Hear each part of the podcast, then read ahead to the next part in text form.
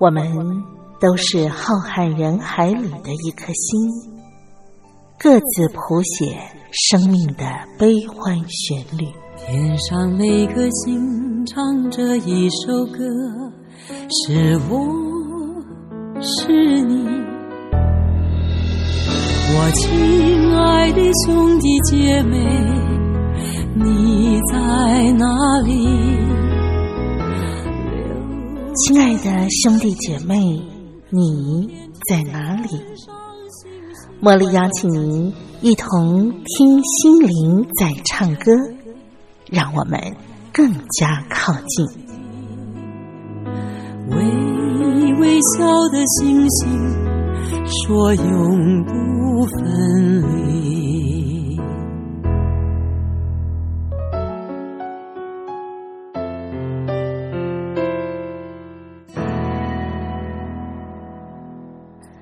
听心灵在唱歌的好朋友，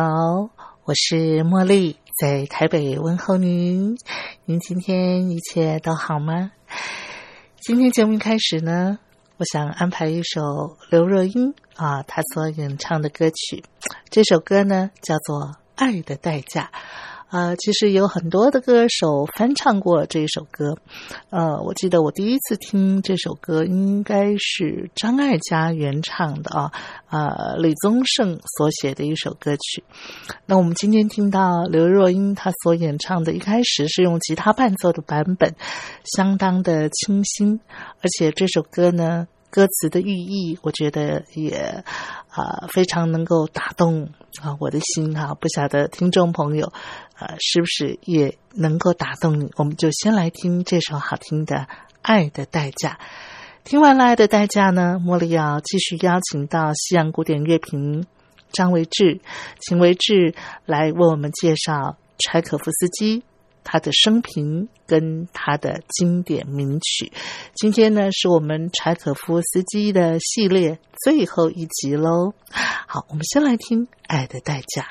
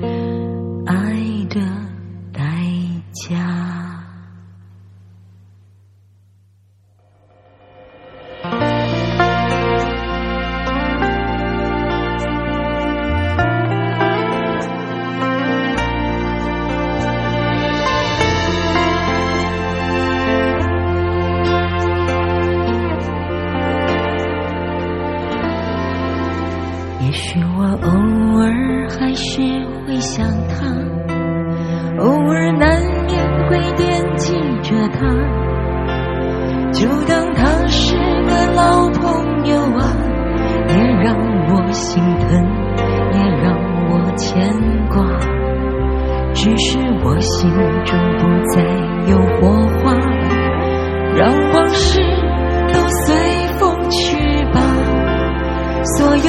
心的痴心的话永在我心中，虽然也没有他。走吧走吧，人总要学着自己长大。走吧走吧，人生难免经历苦痛挣扎。走吧，向前走吧，为自己的心找一个家。也曾伤心流泪，也曾黯然心碎，这是爱的代价。走吧走吧，为自己的心找一个家。也曾伤心流泪，也曾黯然心碎，这是爱的代价。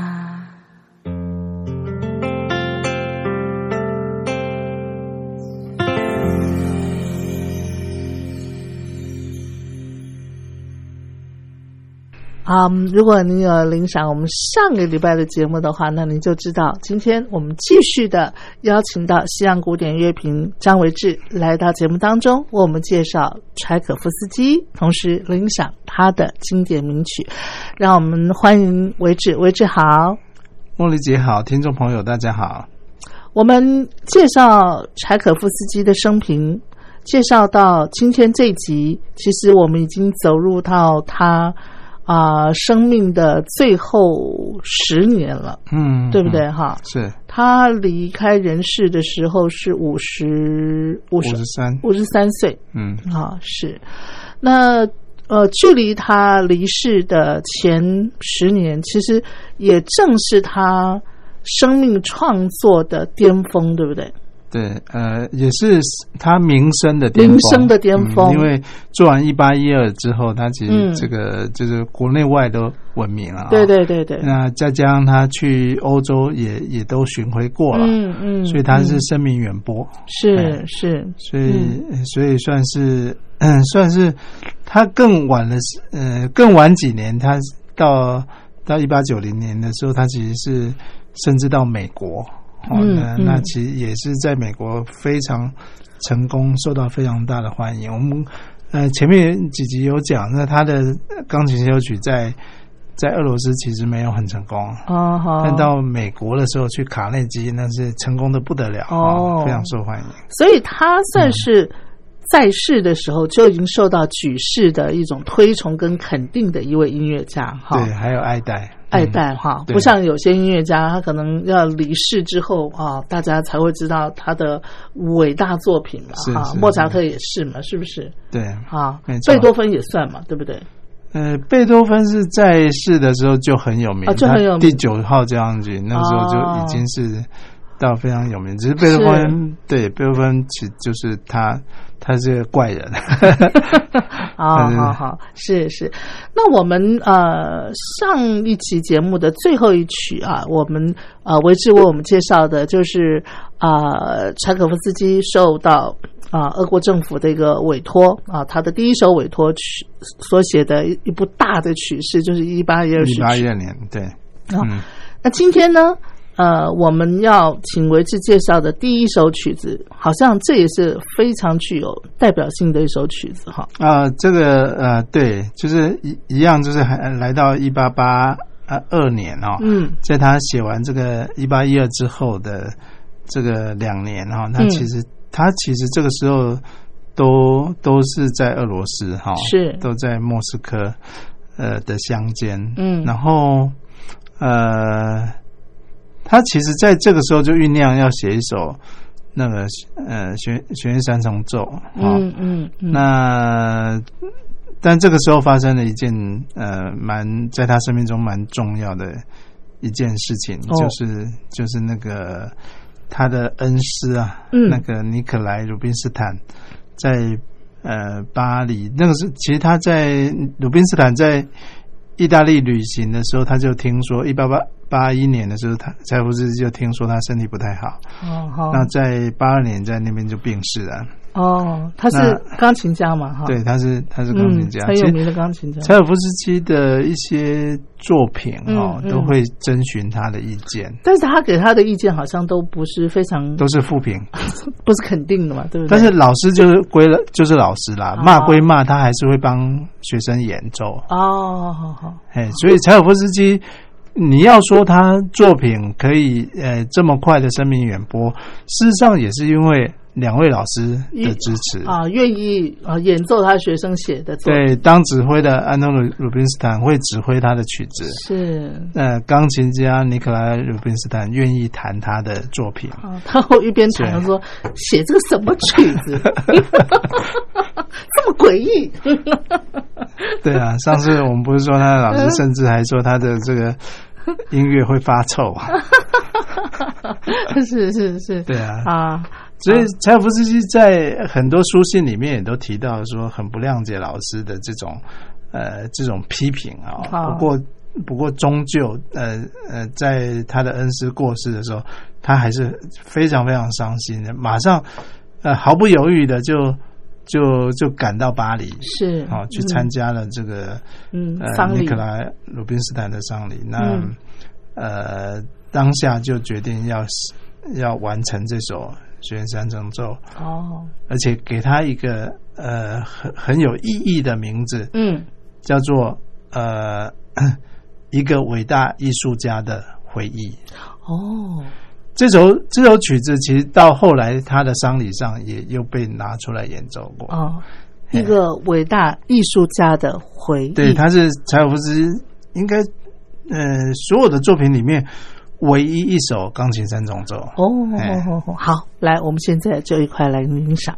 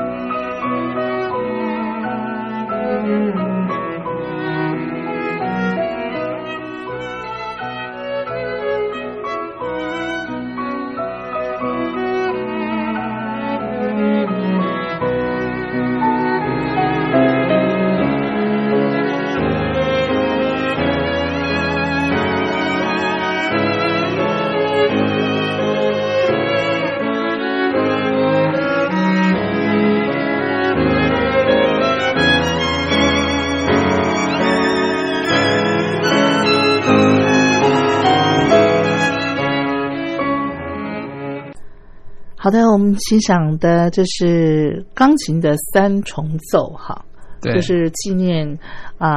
柴可夫斯基他的恩师伯恩斯坦的一首作品啊，鲁宾斯坦的一首作品啊。那这首曲子，你刚才说就是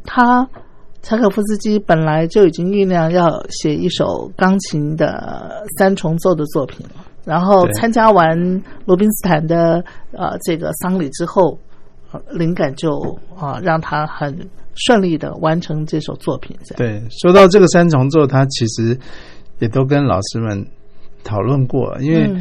钢琴三重奏毕竟是在本来古典音乐里面的曲目就比较少了，可是他在开始起心动念的时候，其实他的老师都不认为说这是一个好的方向跟好的题材。对，是。那不过他后来还是写了，而且是拿来纪念他的老师。是，不过这个后面几年，其实柴可夫斯基就是经常的旅行跟演奏然后当然就是到了1885年的时候，他就觉得他应该要定居下来了。他从来没定下来嘛。从逃婚之后到这几年，就是常常就是在旅行。对。然后他决定要定下来的时候，他就选了一个地方就是靠近在他刚好是在圣彼得堡跟莫斯科。这两个地方的中间然后所以他就可以在圣彼得堡跟莫斯科之间，就是要去哪一个城市都方便。是啊，这个年代就1885年的时候，是他觉得最有家的感觉。他一直都是独居吗？还是说事实上他虽然没有跟他的这个妻子住在一块，但是他不缺他的伴侣？会不会？这个有可考的那个资料吗？是啦，尤其在第一号那个应该说小提琴协奏曲的时候，在那几年是有后来就比较没有看到这样的一个记录，比较明显的这个有提到类似的这种情感生活，都是在比较年轻的时候。不过他后来可能也是乐得独居吧。年纪越大越觉得独居其实也蛮好的，亲近一点。对，那在这里他是不是有新的作品创作出来？在这个时候，他其实已经跟一些国际上的像那些世界一流的作曲家齐名了像我们以前也介绍过的佛瑞啊，是德利伯啊，都是他们声名都是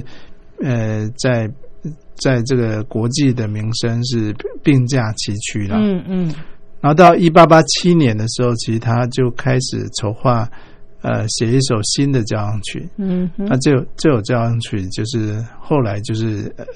就是第五号交响曲。第五号交响曲其实也还蛮听得出来一些幸福的味道，就是不同于第四号，我们听过那是它是一个命运的宣告。那时候要结婚了，就好像天啊那样子呐喊。那第五号就是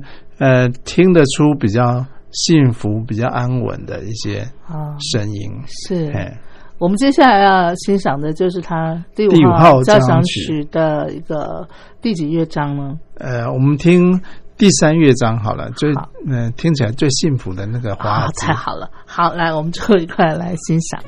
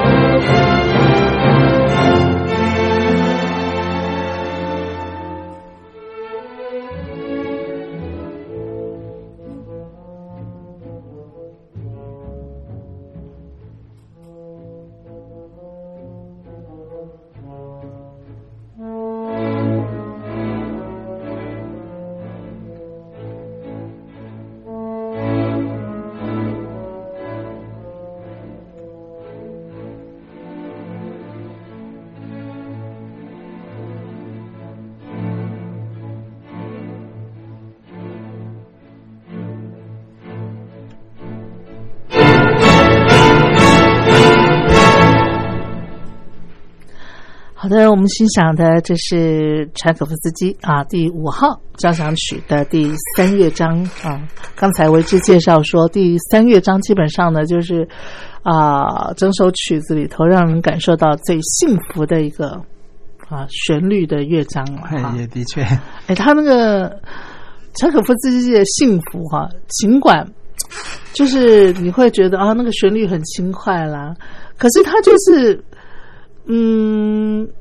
在旋律里头让我的感受就它不会永远就是一派的那种温婉啊幸福洋溢甜蜜啊，它还是会有一些让你觉得哎呀那个充满振奋的高潮迭起啊，这是跟他们那个俄罗斯战斗民族有关吗？民族性里头哪怕要很就是很温婉的很幸福洋溢的那种氛围里头，它还是会加一些那个振奋的、鼓舞的那样子的气氛在里头哈。就是还是要有一些高潮迭起。是，对。然后其实接下来就是在1887年的时候，他其实他的下一个委托创作是基于一个法国的童话，是睡美人睡美人这个委托创作。睡美人也是现在的眼光来看也是一个非常经典的芭蕾舞曲，是当然不及天鹅湖经典但是天鹅湖如果大家还记得的话，其实他的首演很失败嘛。我们也介绍过那个天鹅湖，甚至现在听天鹅湖其实版本有点乱七八糟。就后面的结尾有两个版本，因为他的结局没有很好没有很好，当然估计跟他当时的写作情境也有关系啊。这其实就是一个不完美的爱情。那他觉得这个爱情，当然看芭蕾舞剧，又是这种像童话故事，不完美的爱情比较难被接受。对啊，大家都希望 happy ending 嘛，哈。对，那来到睡美人就完完全全，那这个就是一个童话故事，所以你就是要写喜剧收尾。好，那蔡福基在这个年纪的时候，当然40几岁，其实也比较成熟了。那他也知道这种受委托的创作，他还是要达到那个忠于委托，对不对？所以他在写睡美人的时候就很乖。他不像写天鹅湖，他就写自己的，然后首演的乱七八糟，因为编舞的人根本不知道怎么编。写这个睡美人就不一样，写这个睡美人他就会去看，很用功，会去看芭蕾舞团，去看排演啊，是去看人家编舞的排练，跟编舞沟通，是，所以他创作出来的曲子其实就特别适合芭蕾舞曲的演出。他成熟了，长大了，哈，社会化了，哈。可是今天在芭蕾舞的世界，我们知道最有话题性的其实还是天鹅湖，而且天鹅湖是一个就是。我觉得啦，当你是照那个格式去写的时候，你可能就是写出来的，你就是一个格式。当你不照那个格式去写的时候，对于那些舞者，对于创作人来说，它就是一个终极的挑战。对，它没有界限，可能是这样子吧。我觉得，这或许也是天鹅湖比这个睡美人来的有话题性原因。是，那我们接下来要欣赏的就是睡美人。睡美人里面的一段小型版。好，来，我们快来欣赏。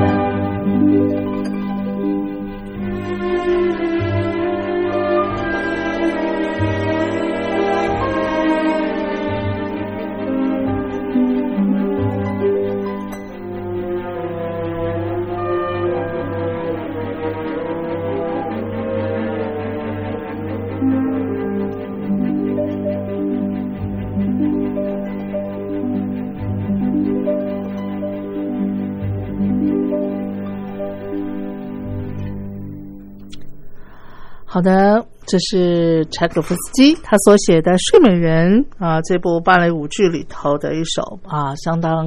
优美的旋律，你就真的可以感受到那个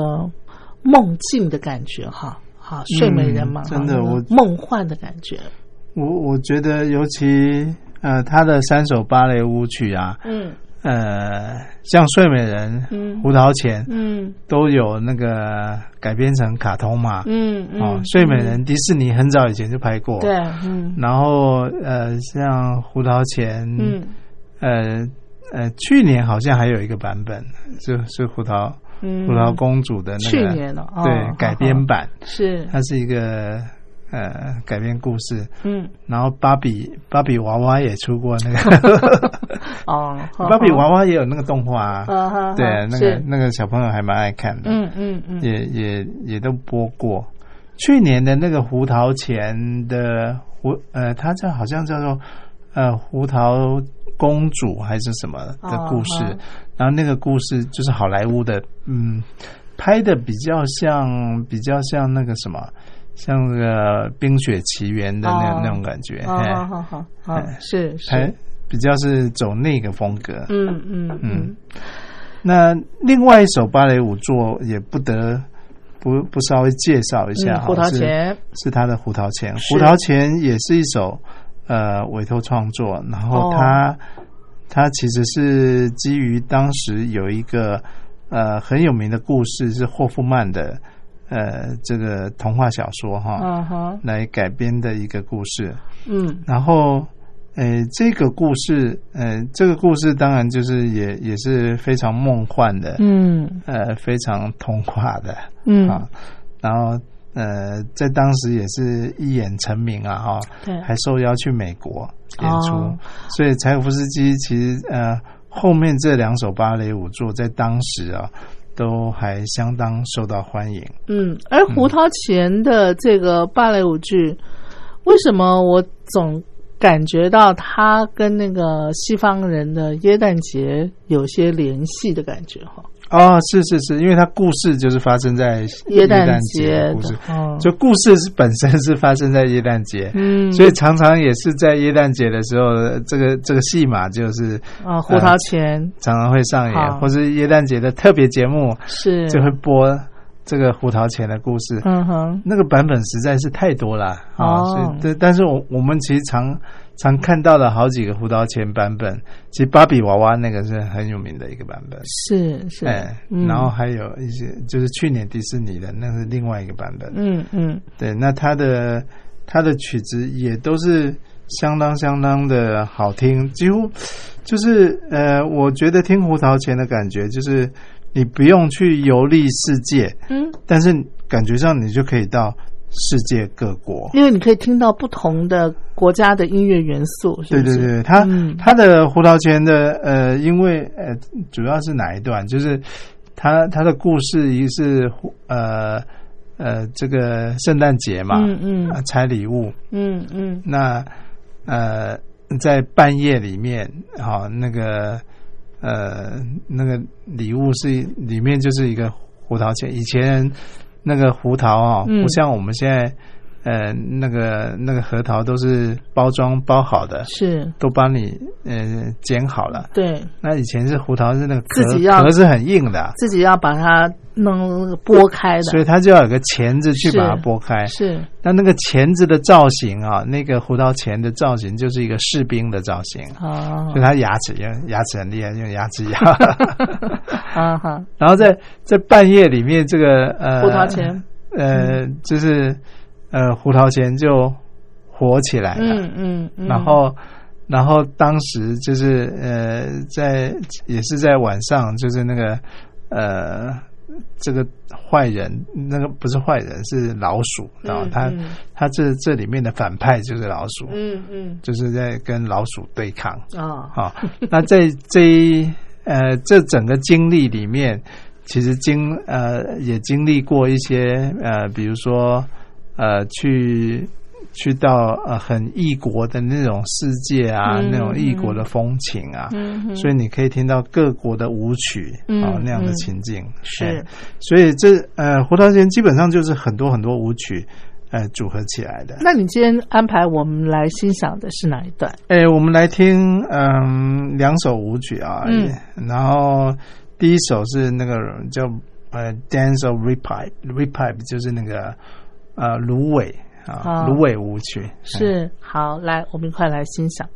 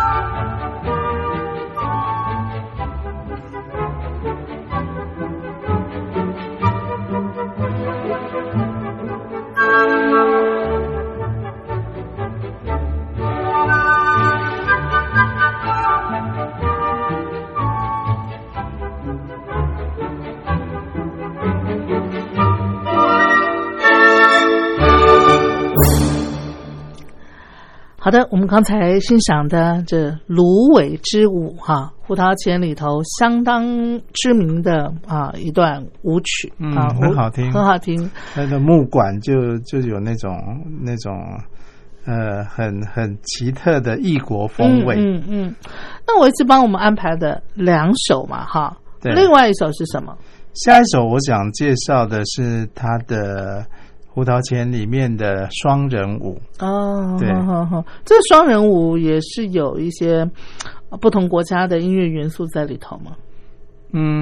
双人舞还好，其实我们今天刚好都没有介绍到那种太异国风情的，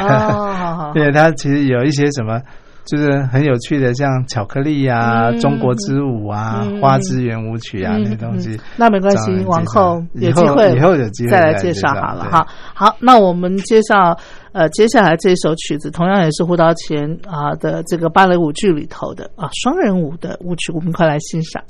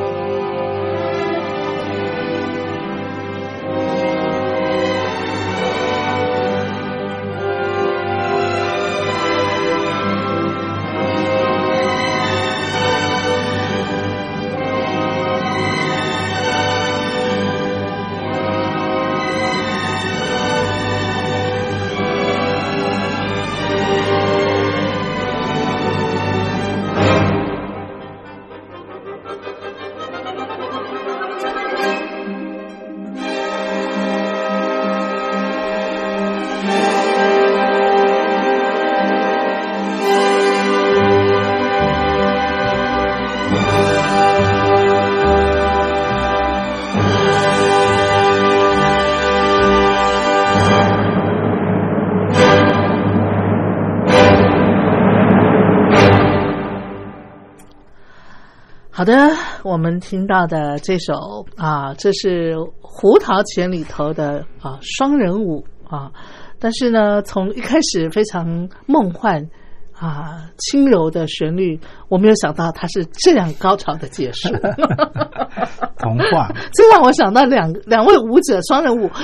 到最后必须要用摆出什么样的 pose 才能够衬托出这个气势哈、啊，这太有趣了。好，今天呢，我们请维志呢为我们介绍柴可夫斯基他的生平。其实我们介绍到这已经接近尾声了，对不对？对，其实我们刚介绍这个胡桃钳是他从1891年美国回来之后的创作啊、哦。是。那他1893年过世的嘛？对，1893年，这已经他生命中的最后3年了。嗯，但其实在1890年哈、哦，是发生了一个很让他痛心的一件事情。哇、wow ，是梅克夫人来了一封信。嗯，梅克夫人其实是他最后一封信，他跟柴可夫斯基说：“我不再资助你了，办法对再支持他了。”啊，他说，因为公司啊财政的困难，对吧？其实梅克夫人跟他之间的这个怎么讲断绝的这个通信啊，事实上有很多猜测跟解释，也有人说是梅克夫人是基于一些压力，因为他跟柴可夫斯基通信的事情可能也传出去了、哦，广为周知了。对，然后他又是一个名门，其实他支持柴可夫斯基是大家是知道的，但是他毕竟他也是虽然是寡妇，但是他还是有他的家族，他还是要照顾这个家族的名誉的这种考量，所以其实，也有人说，其实不见得是财政，因为你不支持他，你可以继续通信嘛，对、啊，到没有必要就。然后他有说我不继续资助你，然后我们的这个联系也要中断。对，后来就不是经济断炊而已，就是其实柴可夫斯基到这个时候也不需要他的经济支持了啦。你看欧洲巡回、美国巡回，是啊，这一巡回下来都是就是大白花花的银子进来了。对，不止，其实是声名也整个起来，名利双收。对、哦，差不多是这个意思。那不过，那件事情这样让柴可夫斯基很痛心。这种痛心是不是酝酿到后期他最后一首交响曲哦？最后一首交响曲，其实他在创作的时候，他就酝酿那个名字。他把它叫做悲怆。对，柴可夫斯基有两首交响曲是有名字的啊。是，我们最前面也介绍过，他第二号交响曲是叫暴风雨啊，用莎士比亚的那个剧名是。然后第六首，他最后一首，他用的叫做悲怆。悲怆很容易让人联想到跟半个世纪前那个贝多芬也创作过一个同名其实名字不太相同啦，但这个其实这个名字哈怎么翻可能都不及它的原文俄文的意思，其实倒不全然是叫做悲哈但它的表现很悲没错，但是它所带的是他柴可夫斯基整个人生的半个世纪来的这种人生经验跟作品的精髓都在里面了、啊。所以这是他第六号交响曲。所以他对第六号交响曲，柴可夫斯基甚至自己说他没有对一个作品如此的满意过，他非常不仅满意，而且引以为荣，而且很开心。他做了，他觉得自己做的好棒。很好。怎样讲，他就自己觉得觉得自己做了，而且他是引以为荣的一个作品。这是在1890年写的，92年，1892年写的，对，然后他93年就过世了哇，那他自己写完以后有演出吗？有，他其实就演出后2个礼拜身体开始恶化，所以他等于就是用这首曲子昭告世人说再见的感觉，是一个告别的曲子没错哇，而且感觉冥冥之中他就是有好像是安排好的，是啊，所以也有一种传闻说他会不会是自杀哦当然就是后来好像说有一个说法是说他后来就是创作完这首曲子之后过世哈然后法医要相验他不给验不给验啊因为好像声称那个病症是很像霍乱在霍乱在当时是很可怕的传染病，是跟现在那个肺炎一样所以是就没有验所以最后是没有结果，所以他的死因到后来就是一个谜是一个谜对，不过无论如何柴可夫斯基是真的还蛮像用这首曲子来告别人世就是跟也算是他创作的一个最巅峰之作，柴可夫斯基6首交响曲如果要选一首听绝对就是这首，要听这首对，但这首我觉得对于他当然不是那么好入门啦但是他的那种感情之丰沛，他的那种充满的人生智慧的那种丰富感是全部都蕴含其中哇！从他的第一乐章你就可以感受到那种哇，那个是你从未就很难得在听古典音乐里面你可以得到的那种生命的感受他我不会完全用所谓的他的题目叫做悲怆去形容他但是他绝对是一个能够最能展现他毕生的那种他的丰富的那个能量对，然后生命精华感受的一首曲子对，好的你看一代大师他就用这样子的一种方式告别人世虽然他过世是个谜那会不会他没有走不，我的意思说在当时因为也没有人去验尸说不定他就是用这样的方式，然后就隐世了，然后就是他用这样的方式，然后跟世人告别，然后就隐世事实上他没有走这样，然后后来最后他还是走了，因为毕竟是人嘛，但是不是在那个时候走的你说的这个倒是可以提供给好莱坞做人要拍这个柴可夫斯基传记的这一个结尾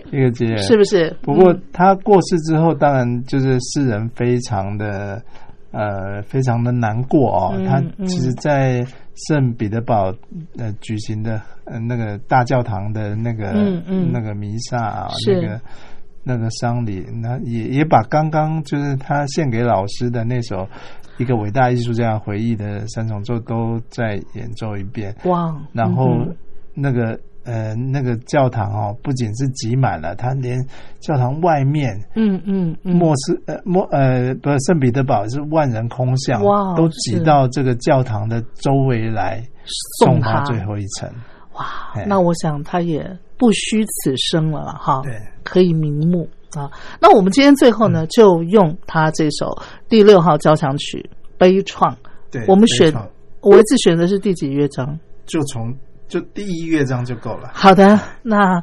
非常感谢维志为我们连续了这么多集让我们非常清楚的深入的认识了柴可夫斯基还有他生命当中的精华，也就是他的所谱写的乐曲。为止非常的感谢您，那下一回呢，希望你再为我们带来其他非常好的一些音乐响宴。我们一块跟听众朋友说拜拜，拜拜。